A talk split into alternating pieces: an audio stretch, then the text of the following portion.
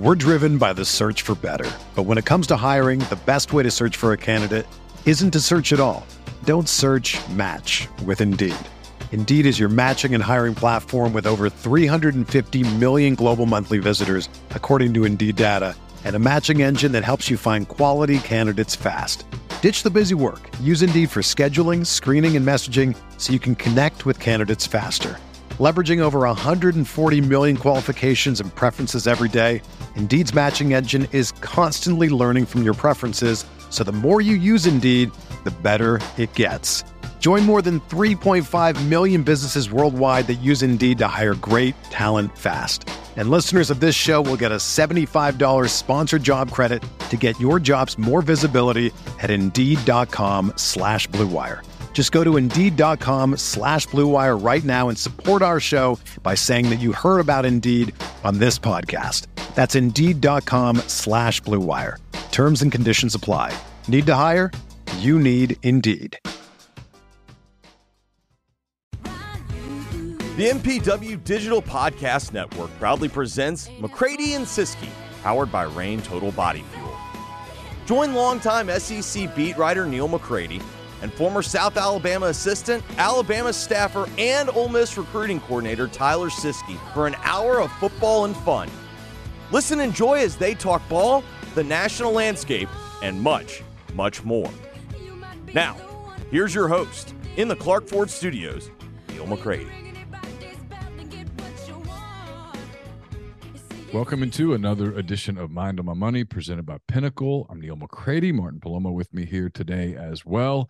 Uh, we're going to talk about a number of different things. Kind of first time back in a couple weeks. Martin was gone last week, so we'll catch up on a couple things and not just a ton of uh, market news out there. Really, there's a few things that we'll touch on, but uh, we'll get to that in a minute. First, I'll tell you that I'm brought. We're I'm coming to you from the Clark Ford Studios.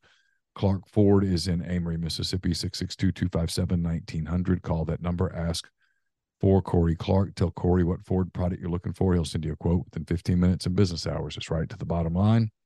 There's no hassle, no haggle. You get your quote. The rest completely up to you. You can shop that quote around. You can do what I've done, what I recommend that you do. Let's hop into a Clark Ford today. 662 257 1900. And Martin, before we get rolling, tell the people what's going on at Pinnacle and how they can get in touch with you guys. Yeah, man. Um, well, I'm kind of I'm digging out of a hole this week. Uh, I was gone all week last week, uh, and and I was actually completely disconnected for a, a large chunk of that. Um, I did not have cell service. It was it was actually kind of nice uh, to not be. I can't even imagine how nice. Well, you know, we were so we did it over the weekend, and I and I mean, people don't really call me on the weekend, so it wouldn't have it wouldn't have been an issue. But over the weekend, we kind of did a. We've never been on a cruise before, and my wife has been uh, has been really, really uh, apprehensive about cruising, and she's got a little travel business that uh, that we started, you know, last year. And I told her I was like, "Look, you know, I mean, we've got Disney down to to a T. Like that's we go so much that uh, it's easy to help people plan, you know, their Disney trips. And Jen really enjoys it. I was like, dude, you're, you know, you've never been on a cruise, so how are you going to describe to your clients what it's what it's like. And so, dude, we did a little short, little three day cruise over the weekend uh, just to see if she had sea legs. And I've never done it before either. It was, man, it was a really enjoyable time. But when we were in the middle of the water, uh, we had no, no cell signal. Uh, it was actually really nice. I have no idea what happened in the AFC and NFC championship games because we were in the middle. I mean, I kind of I know what happened results wise, but didn't get to watch it. So man, it was kind of it's I'm kind of back to reality now. Um, you know, we came back in on on Monday and I've been digging out of uh digging out of the the email hole that I ended up in. So uh anyway, I know that's not what you asked me, but that's kind of what's been that's where I was in the week last week. Really enjoyed it. Refreshed, recharged, ready to rock and roll.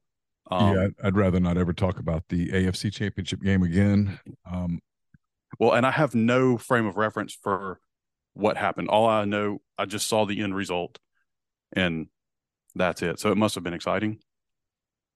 Um, it, was it was it was an exciting game. It was a good game. Kansas City dominated the line of scrimmage uh, defensively against the Bengals' makeshift offense. The Bengals still had so many opportunities to win, and I think, I think most people will tell you that it was a uh, poorly officiated game, and in all likelihood, it was not in. I mean, it was not rigged. It was not intentional, but it came across as a very one-sided game. You don't typically see that in the NFL where the officiating feels so one-sided, but felt really one-sided. Felt like yeah, and I and I would felt like the that- NFL felt like the NFL really wanted one team to win, and that's that's when people feel that way. I don't think it's particularly good for the league. Well, and it's and that's kind of so. And I, I did read something about the officiating issues in that game because there was I don't know if you've seen it or not, and you may not have. There's been some crazy stuff. You know, soccer, Mississippi high school soccer is is into championship is Saturday, and uh, playoffs have been going off, and there's been some crazy stuff that's happened for officials. Um, you know, one of uh, one of my real good friends who's a coach, high school coach, but he's also a, an official, um, was telling me a game he was at, the referee's tires uh, were cut, were slashed um, during the game. And I'm like, dude, that's a whole new level. Can you tell Um, me what game? uh, I do. I didn't. I do not know the answer to that question. Uh, and I and I could probably find out and tell you off air. Uh, I, I don't think it's something they want like out there publicly, but I'm sure it, we can find it. I'll ask. I'll ask Jeff though, which game it was. Um, that's kind of a new low. Uh, yeah, that's that's not good. That's not good. That that's not good at all. Um, but and and and for sorry, I, I sidetracked, but for the for the NFL, I mean, with it's really there was only two games going on this weekend, so I kind of figured they would have their very best crews on each of those games. So it's kind of surprising to hear that there was officiating problems. Well, they did have their best crews on the games. They they had crews that typically don't call a lot of calls. And what happened was at the end of the Bengals Chiefs game, the Bengals on the play, there was a there was a, a Mahomes scramble where he was getting out of bounds, eight seconds left, and he got hit out of bounds. It was the right call. But on that play, they missed a hold. On the punt that led to that play. They missed a block in the back. And all of those calls, and earlier in the game, they had messed up, and the Bengals, I'm sorry, the Chiefs got to redo a third and nine. It ended up not, quote, mattering, end quote, but it creates that sense from people that, oh, God, this game's, they're, they're, they're trying to steer it a certain way. And Yeah. I, I think that's what that's what led to some of that emotion. That makes sense. And I mean, and dude, and I realize like as a parent, you know, of uh, a kid that played, and and you're the same. You're a parent of a of a kid that plays high school sports. It is hard to not get emotionally involved in a game that you have, I guess, kind of quote unquote stakes in.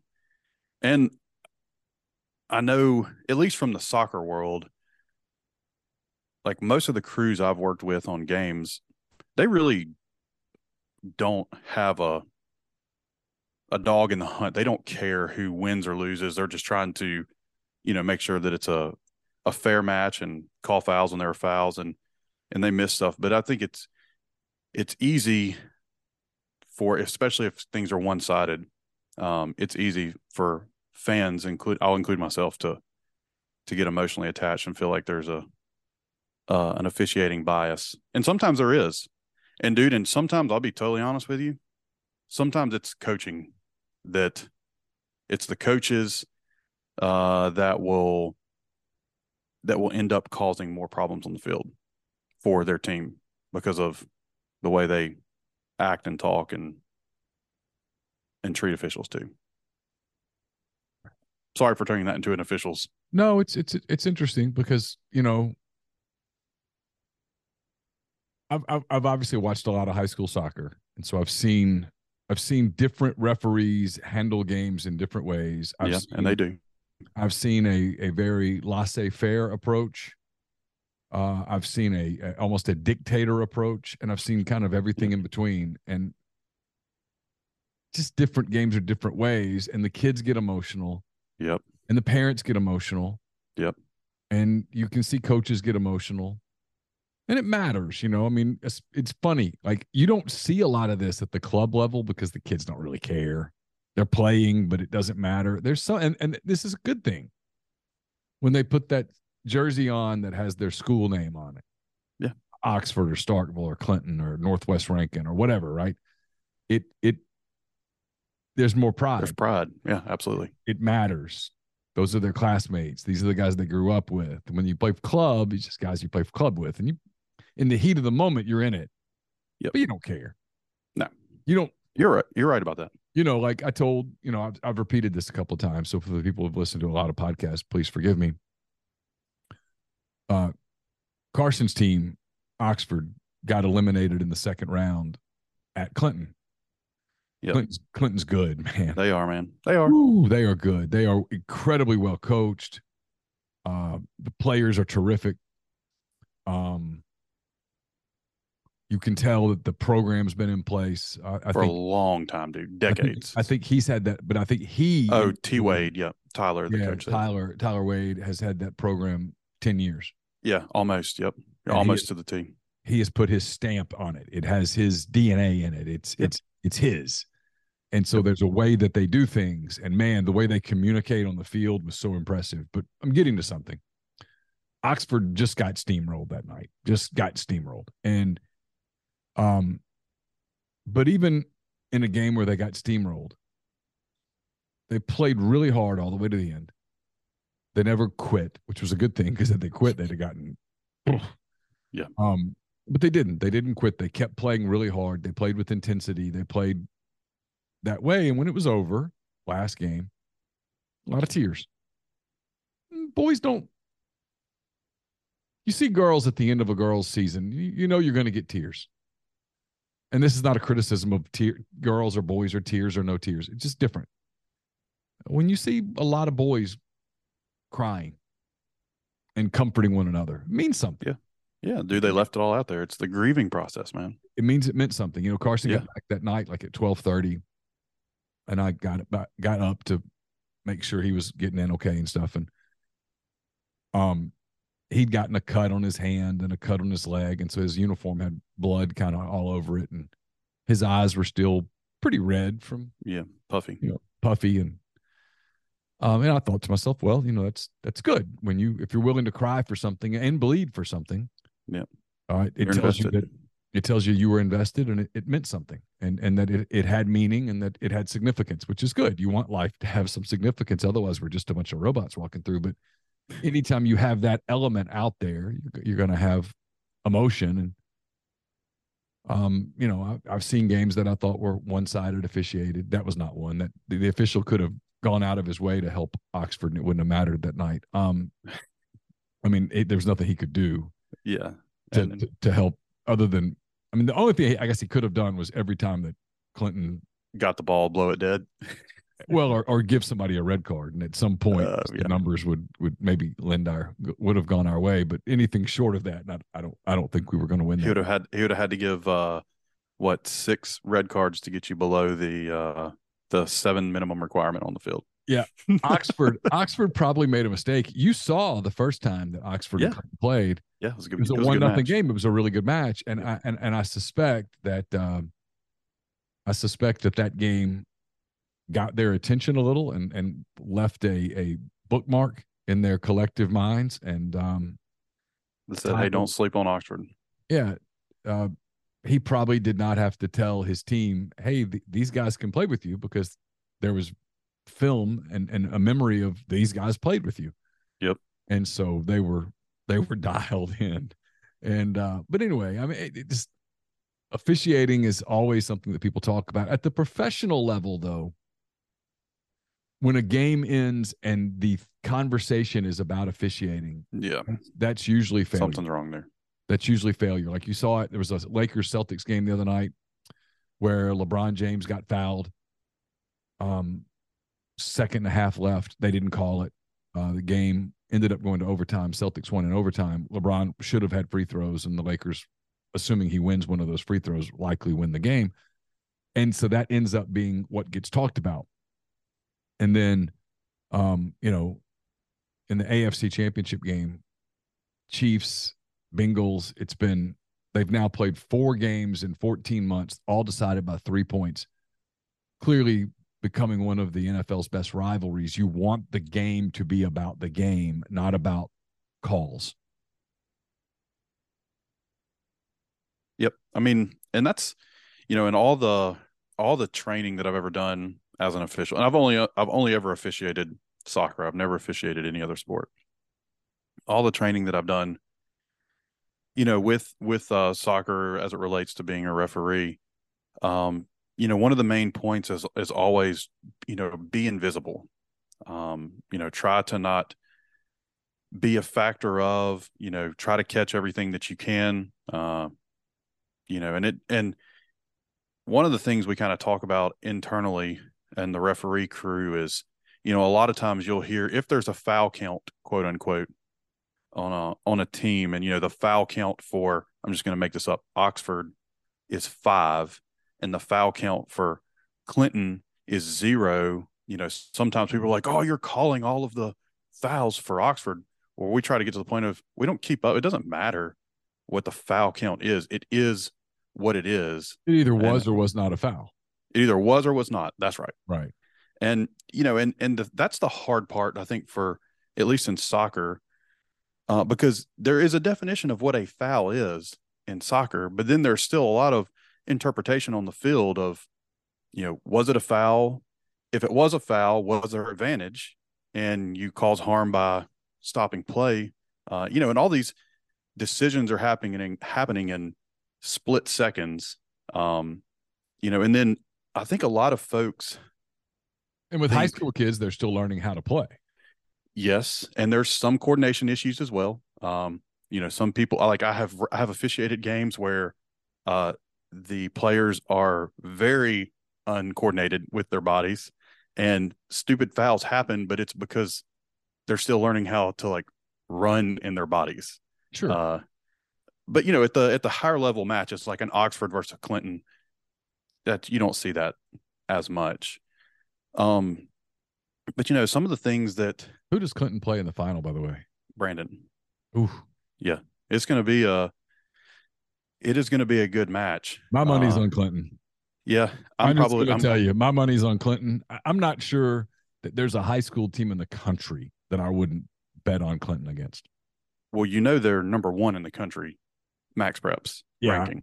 Yeah, Carson told me going in because we had this conversation yeah. about. It. He was like, "I got to got to make sure that we're not intimidated by their ranking." Yeah, I mean, over. He goes, he goes, "No, they're they're really number one." yeah, they're legit, man. It's no, you know, legit. and and it's crazy that Mississippi. Now we are not like state of Virginia, you know, state of California, state of Texas, soccer, um, you know, state of Florida, but dude, Mississippi actually has some. It's starting to have really good quality soccer in some of the schools. Now there's oh, other parts where it's Martin. It's it's so awful, much better. It's so much better year over year. Oh yeah. Right now, you see it at the club level, you see it at the high school level. Um, there's many more programs like just in Mississippi, which some boys soccer from minute, girls soccer's going is is is exponentially better today than it was five years ago. And I've had I've had uh, uh, Matt Mott, the Ole Miss soccer coach, on. We've yep. talked about that very thing. Like when he first got to Ole Miss, he he really couldn't recruit Mississippi. Right.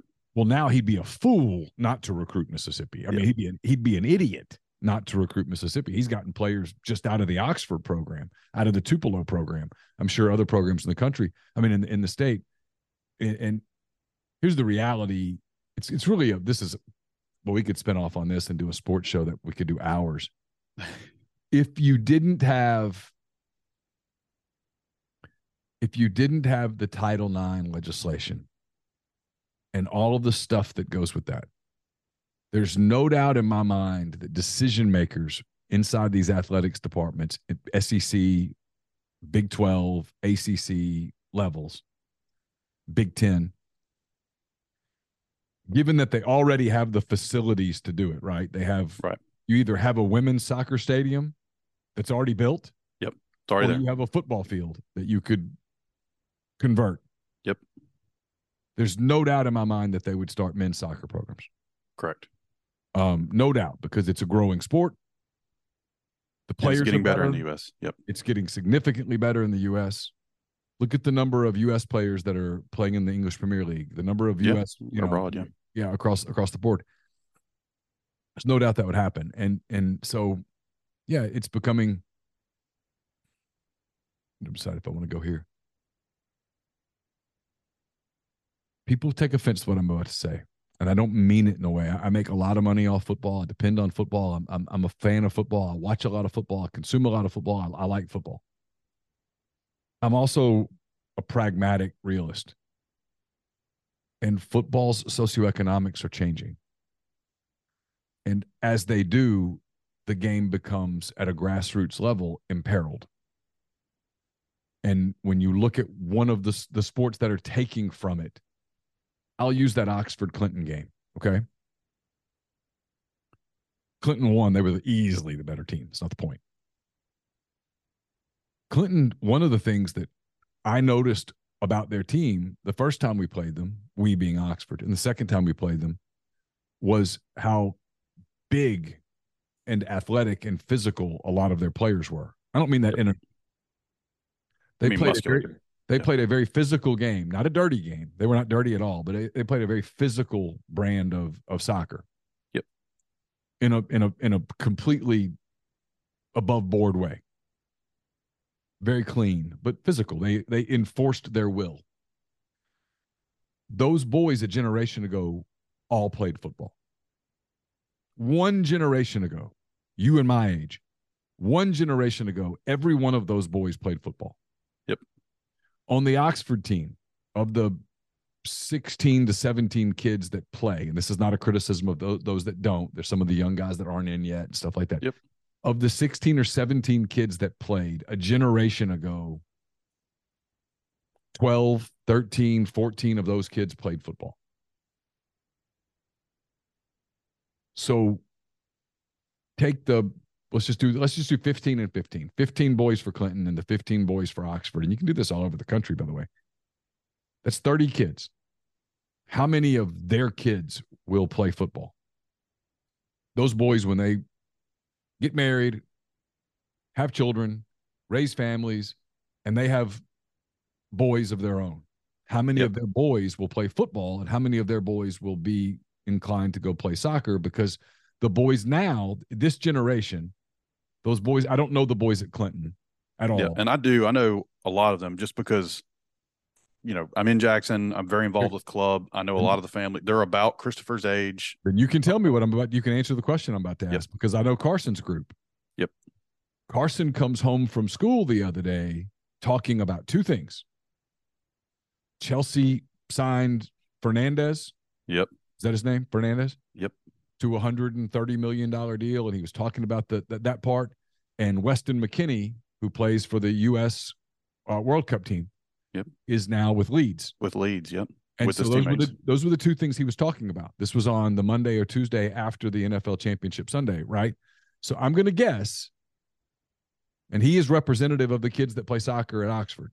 Yep. I'm going to guess that if Carson and some of his buddies got into a room with the boys from Clinton and they just started chatting, those boys from Clinton are also into the English Premier League. They all watch the World Cup. They all have their favorite uh, European players, whether it's Yep. uh, Neymar or or Harry Kane or or whoever the case may be. Um, Ronaldo, um, you know, they they they they they they could talk soccer at a pretty high level about Yep. right. I'm for a long time. I'm yes. guessing those boys are the same way. Yeah, they eat it up. Yeah. So a generation from now, when those boys, those 30 boys that we just talked about, when they have children, when they have boys, those boys are going to grow up liking soccer. Yeah. That's Well- what's going to happen. In the same way that kids who are big baseball people, their kids end up playing baseball. Why? Because dad played baseball. It's That's right. it's where it's going. And so I I, think I think there's a there's a socioeconomics to it at football that that the football people are I th- I think they're turning a, a a defiant eye to it, which is a big mistake, by the way. But um there's just a lot there. Like if you if, if you were to take Title IX away, I have no doubt at all that, that universities today would say we need to start a men's soccer program. Yeah, yeah, because they'd be missing out.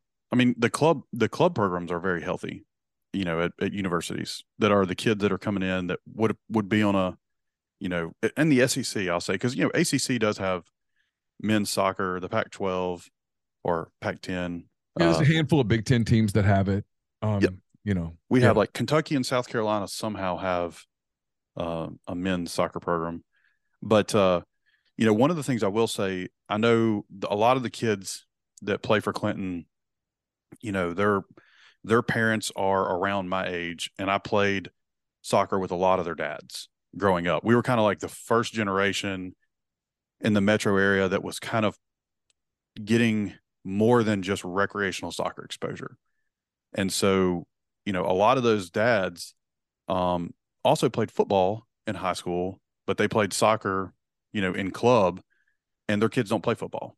Right. Their kids play, their kids play soccer. They, play, they play soccer. And yeah, I mean, so you're spot on. So one more generation, you know, those kids when they have kids, and so I'll go. Uh, I'll go one further. Highly, highly doubt they're going to play football. They'll probably play one, soccer. I'll go. I'll go one further. At Oxford, they just built a fantastic, appears to be fantastic, state of the art baseball facility, baseball and softball. But we're we're talking boys for a minute.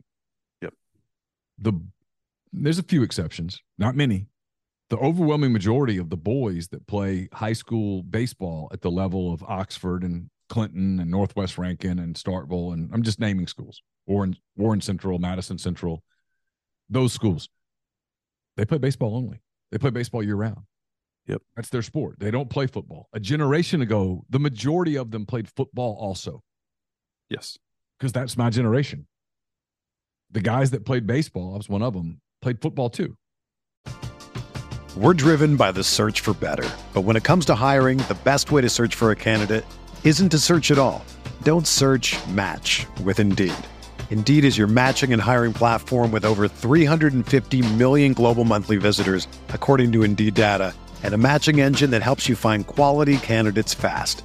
Ditch the busy work. Use Indeed for scheduling, screening, and messaging so you can connect with candidates faster. Leveraging over 140 million qualifications and preferences every day, Indeed's matching engine is constantly learning from your preferences, so the more you use Indeed, the better it gets. Join more than 3.5 million businesses worldwide that use Indeed to hire great talent fast. And listeners of this show will get a $75 sponsored job credit to get your jobs more visibility at Indeed.com slash BlueWire. Just go to Indeed.com slash BlueWire right now and support our show by saying that you heard about Indeed on this podcast. That's Indeed.com slash BlueWire. Terms and conditions apply. Need to hire? You need Indeed. Whether you're a world class athlete or a podcaster like me, we all understand the importance of mental and physical well being and proper recovery for top notch performance. That's why I'm excited that Unifyd Healing is sponsoring this podcast. Unifyd Healing is a new and super innovative global network of wellness centers powered by Energy Enhancement System, or EE System. If you haven't heard of the EE System, you'll want to listen up. This technology promotes wellness, deep relaxation, purification, and rejuvenation. In hundreds of locations across the globe, access to a center is easy and affordable. Interested in experiencing the EE system technology for yourself? Go to unifydhealing.com slash bluewire to learn more and find a center near you. That's U-N-I-F-Y-D healing.com slash bluewire. No material or testimonials on the Unified Healing website are intended to be viewed as medical advice or a substitute for professional medical advice, diagnosis, or treatment. Always seek the advice of your physician or other qualified healthcare provider with any questions you may have regarding a medical condition or treatment and before undertaking a new healthcare regimen, including EE system. And now they don't. Well, with, and with one rare one, exception. And so, so, so what's going to happen with football? This is a money show. What's going to happen with football? At the grassroots level, at the high school level, is parents are going to start saying, look, I don't want to give to the booster club because when I give to the booster club, let's call it what it is, I'm giving to football. Yep. I want to give to baseball. I want to give to soccer. I want the soccer kids, the baseball kids to be able to go on the trips and stuff and be able to take a better bus. And I want them to be able to do stay at a hotel and all that stuff. So I'm going to give to that. And when the money leaves football, and it will, when it does, it's going to die. And when it starts dying at the lower levels, it's like a tree. A tree doesn't die at the top first; it dies right. at the roots. the roots. Yep. And when you see the roots happen, and that's what's happening, it's it's, it's absolutely happening. And I, I can almost feel people getting mad at me as they hear this. Doesn't change the reality. This is not me cheering for this. It's me observing this. And it's an observation that at Clinton, for example, they had built what appeared to be a pretty brand new soccer specific locker room area. Maybe it was a weight room. I, I don't know. They they had something. haven't, I haven't seen it. They had they had very clearly they had they had very clearly invested financial resources into that program Yep. that a generation ago would not have gone into that program. Yeah, you know, and, and and another thing that's kind of weird, and I don't know if it if it uh is kind of foreshadowing, but you look at, you know, when I was in high school, kids were still multi-sport. You know, you played football at, at high school, um, you know, you played baseball at high school, you played baseball in the rec program. Uh, if you made all stars, you made all stars. There was no, there wasn't really any club baseball. It was, it was just beginning as, you know, as I was a teenager, There was like some American travel baseball. there was some American Legion baseball that was minimal travel, right? Right. And then soccer, you know, there was club was beginning to form, but it was one team per age, and they didn't really even start until, you know, U13. Well, what's happened, you know, of course, they have there's there's club essentially club baseball, club soccer now, uh, you know, even basketball, they have, you know, travel basketball. But I don't know anywhere, and I may be wrong, and you may say, hey, it does exist, it just doesn't exist in Jackson the only football that exists you know for the youth is your city leagues or you know recreational football like flag football and tackle. They don't really start getting quote unquote you know pro- professional coaching until they get to middle school high school. Um and i don't know that football has the infrastructure to be club football. And i don't know if we even want club football. Uh you know, I could see that there would be reasons to not do that. Like playing a football game every weekend for a year is probably not good for the body. would, that would not be good for the body. Yep. It's just yeah, no, I mean Just different. it's totally different. There used to be a lot more, and I'm for this. Most people are. Most of the people in pro sports rue the fact that we've gotten to this place where kids are so specialized with a single sport at a young age. Yeah. I mean, you know, like truth is, this is this is our our generation's done all this. We're the we're the guilty party, I think. We've done this thing where we're we're all trying to make our kid the next pro baseball player. You've got the it's it's it's really bad in baseball. The travel baseball. It's it's every kid is trying to be the next trying to be the next college player this part of the country they're trying to get college scholarships well the truth is the the the, the, percentage of high school players that are going to become d1 college baseball players is so infinitely small Yep. that if that's your motivation for playing club baseball you're wasting your time your money Yep.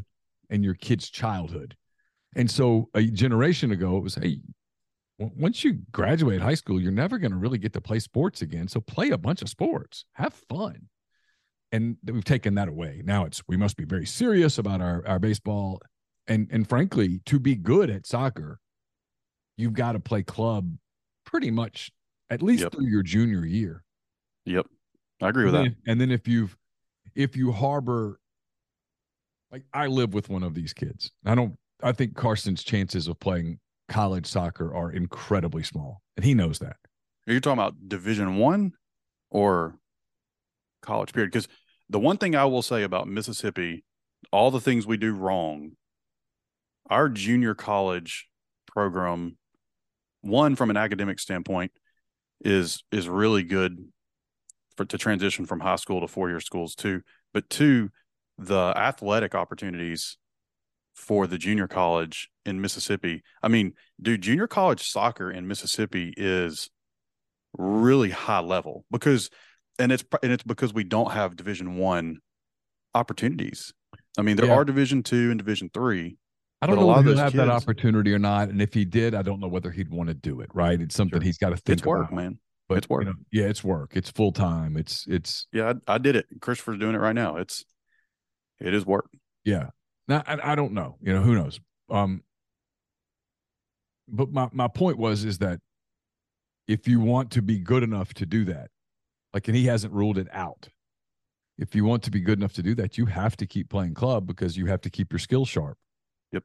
Just a generation ago, kids that played football played some of them played basketball. Missed the first part of basketball, but they jump in and play basketball, or they certainly played baseball, or they played soccer, or whatever just those days are for the most part except for the e- super elite athlete who can pull it off and even most of them specialize kids specialize Yeah, the last one that I remember in the metro area that was I'll call them the super elite that was able to pull it off that was just great at everything was Ealy. Um, you know, we watched him play football, football season. Then he would, you know, play baseball and baseball season, and he crushed it in both both arenas. Ended up going to Ole Miss. Did both for a little while. Jerrion Ealy, yeah yep. Um, but yeah, but it's that's a that's a very special person that can do that. I agree with that. All right, dude. Sorry, I didn't mean to hijack uh no no it's okay this show Um, talking about officiating, but I guess uh there is a little bit of uh, parallelism between officials and the Fed. okay if fill you me in to- make that segue i'm all ears Well, you know how we say we don't want, you know, you the the best officials are the ones that you don't notice and that are not a part of the, you know, a part of the game. And you can say the same for, you know, the Fed. Ideally, what's best for public markets is when, you know, people aren't depending on the Fed to make decisions about what they're going to do with their money. But the truth of the matter is, is that the Fed is uh is very influential in you know how things work in regards to the financial systems and you know in the US and we you know we've talked several times on the show saying that uh well I've said you know I know I believe there's going to be two more rate hikes this year but I thought both of them were going to be smaller at, at 25 basis points or a quarter percent. And I figured it would the first one would be in January February which we did get one yesterday a 25% increase. But the kind of the language that the Fed used at the meeting yesterday was very um I'm going to just say accommodative will probably be the best word. They didn't sound so gloom and doom like they have in the last couple meetings. And I think that's why you saw, you know, markets were negative yesterday going into the Fed meeting. And then they jumped, they ripped, you know, right after right after Powell talked. Um, so I think there's still, you know, for folks looking at their portfolios, if you're looking at your January statement, uh, you're pretty happy. January was a really good month. Uh, really, the last four months have been, as a whole, good. December kind of crapped the bed a little bit, but January bounced back. Um, and there's still, I think, there's opportunities that we can have, you know, some some down days ahead of us, but we're not completely out of the woods with volatility or, or fluctuation in the portfolio. I think that might come second half of the year. You know, and we've had a couple of conversations in the last couple days with people with cash saying like, "Hey, I've got this cash I need to do something with. What do we do?" And if it's long term, I'd say you can put it in stocks if you're not going to look at it, right? But there's still some fluctuation ahead. But if you want to kind of protect on the downside, you know, in stocks this year, maybe have a mid single digit possibility return. I think that's what we'll have. I may be, I would love to be wrong. I would love for stocks to be up double digits this year. Um, I just, it's a harder path to see that. But, you know, with a short term bond, you know, the three month or six month, you're getting paid almost 5% to kind of just sit on the sidelines with no downside risk. So that's kind of what we've been talking to clients about when they come with cash. It's not sexy, man.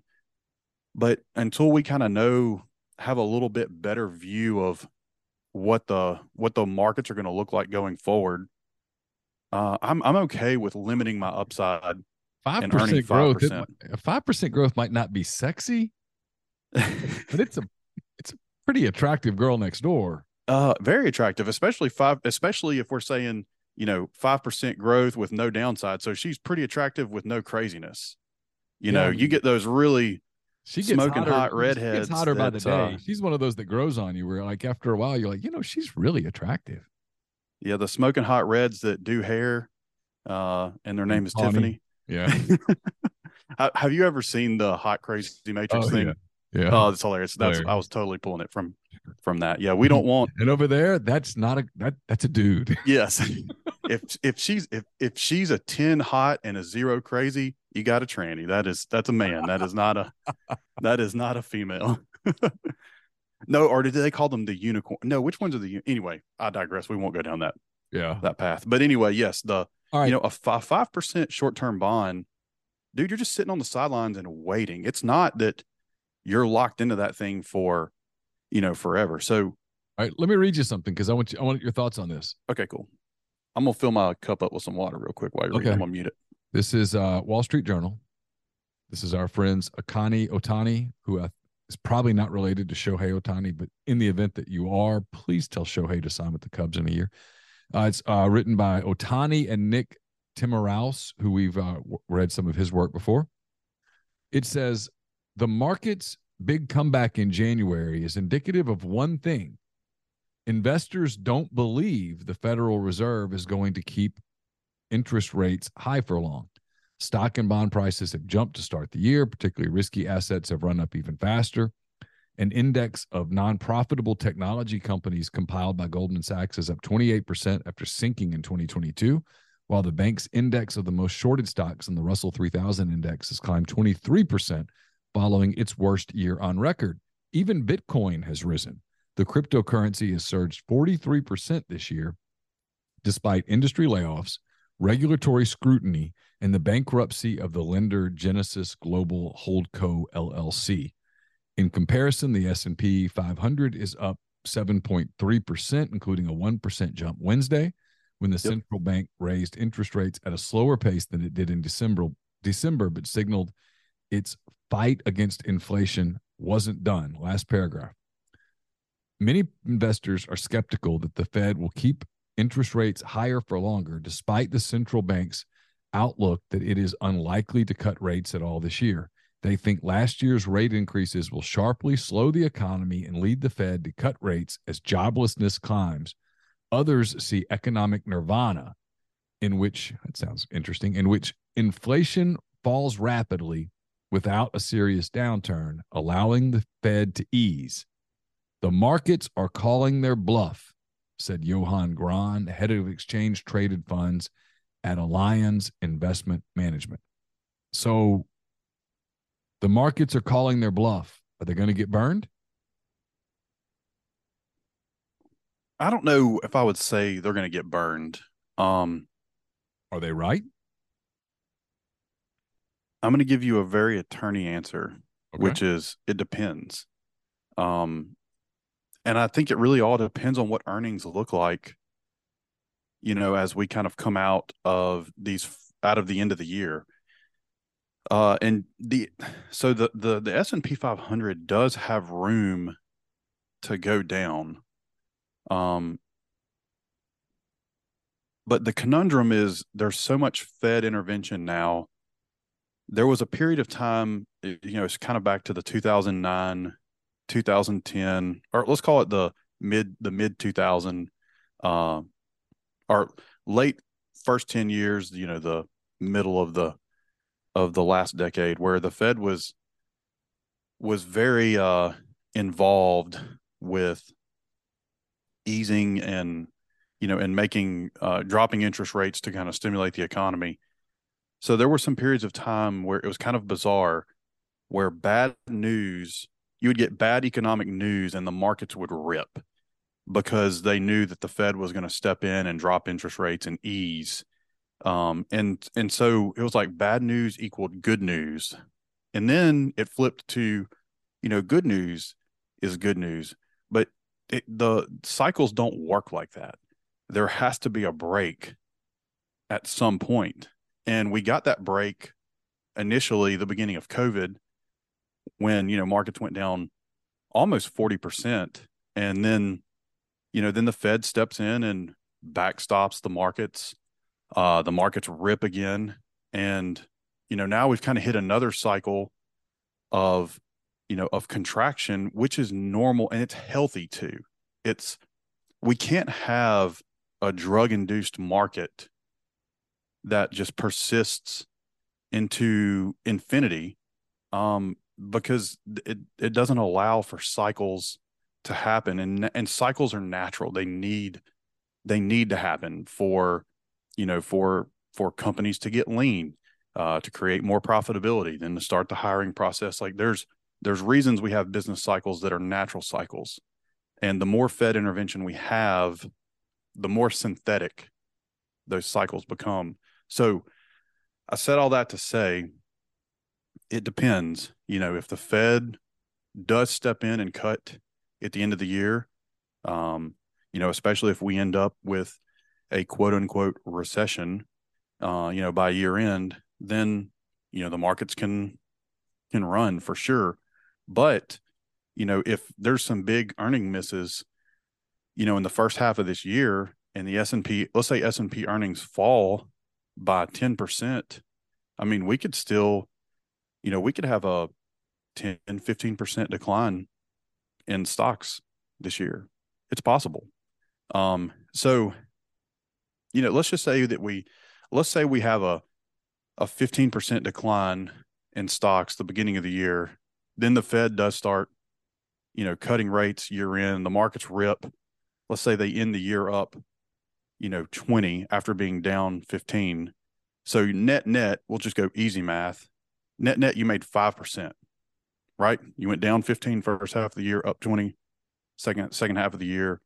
You know, we'll go simple math. You made 5%. Well, you took a roller coaster ride. Yeah. For that 5%. Well, if you just park your cash into a short-term bond, the net re- the net result will be about the same, but you don't but you don't have bleeding portfolio, and you can wait till things kind of normalize, quote unquote, whatever that means. But I'm also not saying if you already have stocks in the portfolio, go sell all your stocks and buy short-term bonds. I'm just saying if you have new cash coming in, that's where you want to park your cash. But you want to stay invested because markets are irrational. Okay. Yeah. But it does. So, it, and look, we're entering because our country is set up in a way that we're always in an election cycle. We're beginning to enter into the very early phases of a presidential election cycle in which the incumbent president, I believe, is going to announce soon that he is running for reelection. There's incentive on all parts for the economy to improve you you can't run for reelection with a dead economy. True. You won't win. Or you won't win. Yeah. I mean, that's Jimmy Carter says hello. Can't happen. You know, and we're about to hit. I mean, we're I mean, about like, to hit those Bill, cycles, man. Bill Clinton I mean, had a Bill Clinton had a scandal going on, but the economy was roaring, and people were like, "I don't care. Yeah, I don't. We don't care what he did in the Oval Office as long as he keeps the economy. Not messing anything up. Um, you know, any chance McCain had of beating Obama, which was pretty minimal in the first place. But when the financial scandal hit in 08, that went away. You know, I mean, had Bush been running for a third term, he would have been SOL at that point. So that's my point is there's incentive for everybody to like, hey, we got to get this thing going. There, there is a story here. We're about out of time, but there is a story here for us to talk about just briefly and it. it's uh it's bosses are back in charge is the is the headline. It's by chip cutter and theo francis in the wall street journal. Leads with america's bosses. You're one of those martin. America's bosses are starting to feel bossy again. Many executives say they're no longer scrambling to retain workers after several years of doing whatever it took to keep people on staff. Pay increases are slowing for some jobs, hiring is getting easier. Executives are seizing on this moment to streamline operations or cut projects shedding staff that until recently they couldn't afford to lose. A wave of corporate layoffs that began in technology is now flowing through other industries. In recent weeks, employers as varied as toy maker Hasbro, chemicals giant Dow, and payments pioneer PayPal Holdings announced job cuts following reductions at tech giants such as Alphabet Inc.'s Google and Wall Street firms like Goldman Sachs Group. On Wednesday, FedEx and electric vehicle startup Rivian Automotive said they would cut jobs. Inside many organizations, there's a shift in sentiment, executives and their advertisers say. Employers who felt they had less leverage in the tight labor market of the past couple of years say they have more power in negotiations with employees. Many feel less pressure to hire quickly to avoid losing a top candidate. Others are enforcing in office attendance mandates that previously were ignored by some staffers. So, what does this mean for the job market? Yeah, you know, one of the things that I kind of think of when you say that too is, uh, you know, recently Bob Iger came back to Disney as the CEO. You know, in Disney, uh, the company generally tends to have more, um, more like left leaning staff members as a whole. Very creative company, so kind of no surprise that that that's the case. Uh, and then Bob Iger comes out and says like, "Hey, you guys have been work from home for you know talking about the creative side, not the parks. You guys have been work from home for you know two years, three years now." And he's like, "We cannot be a creative company without collaboration, and you cannot collaborate like you can in person through Zoom." So he's like, "You guys are coming. Everybody's coming back to the office." four days a week and there was kind of a a little bit of a rumbling, but they all, but Bob Iger is one of them. And, uh, you know, so they're all, they've all, you know, kind of, I guess, bit the bullet. But I think you're starting to see that wave kind of ending of the, you know, work, everybody's going to work from home piece. And yeah. I think that it's, you know, what they'll do now, especially if the, if the labor market does tighten up, they you know companies will be able to enforce the hey if you want to stay here you know you're going to work from here and you know we need to put a little bit more of a workload on you than you've had before because they couldn't do it when the labor market was you know where you could leave go get a job across the street easy because they would just leave and go get a, a job across the street yeah. but i think it's it is true. It's kind of moving back to and i don't know that managers will be dictators per se but you know that but before managers had no legs to stand on and now managers can say like hey we're having to cut cost. We didn't cut your job. You know we cut 10% of the crew. You didn't get cut. So you're welcome. Yeah. Uh, and we and by the way we need you to pick up yeah. some of the stuff from the 10% that's, that got cut yeah, Labor Department figures released on Wednesday showed layoffs in December were higher than a year before, but still below pre-pandemic levels for the yeah, month. They are. Uh, there's significant signs of cooling. December hiring was the lowest in two years. Economists surveyed by the Wall Street Journal estimate headcount gains slowed further in January, and year over year wage increases eased. Yep. Uh, the uh, job report will be issued on uh, Friday. So, dude, I mean, and that's kind of like that was the goal that that uh, Powell was really trying to accomplish with a lot of the rate hikes was to cool off a smoking hot um you know economy i mean uh job market uh and and to slow down inflation. And when you have folks losing and if you look at even m2 money supply it's rolled over um so it's you know we don't have as much cash in our savings accounts as we did 2 years ago. Yeah. And so people aren't just spending you know stupid anymore. They're like all right we got to get back on a budget. We got to get back to reality. And those things are going to cause inflation to do exactly what it's doing which is roll over. Um you know in powell people like him people don't like him. I mean he's done what he said he's going to do.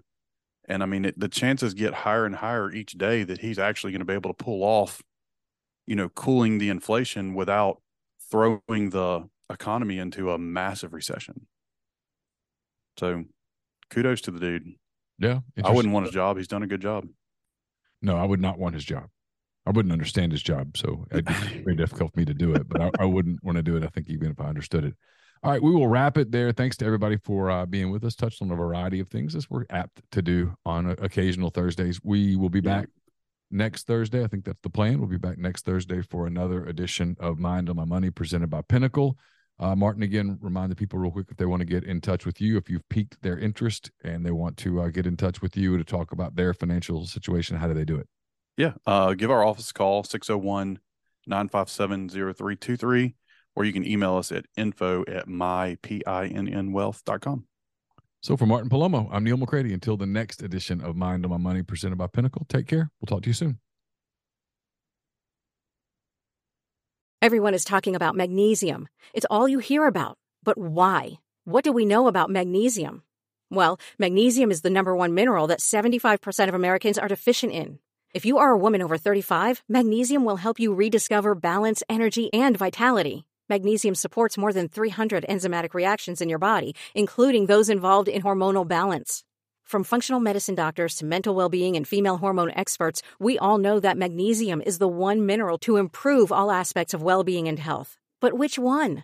Magnesium Breakthrough from Bioptimizers, the trusted choice recommended by leading experts with seven best absorbed forms of magnesium to ensure your body receives the support it needs for overall well being. Go to bioptimizers.com slash balance today and use code BALANCE10 for 10% off. Support your journey to wellness at B-I-O-P-T-I-M-I-Z-E-R-S dot com forward slash balance.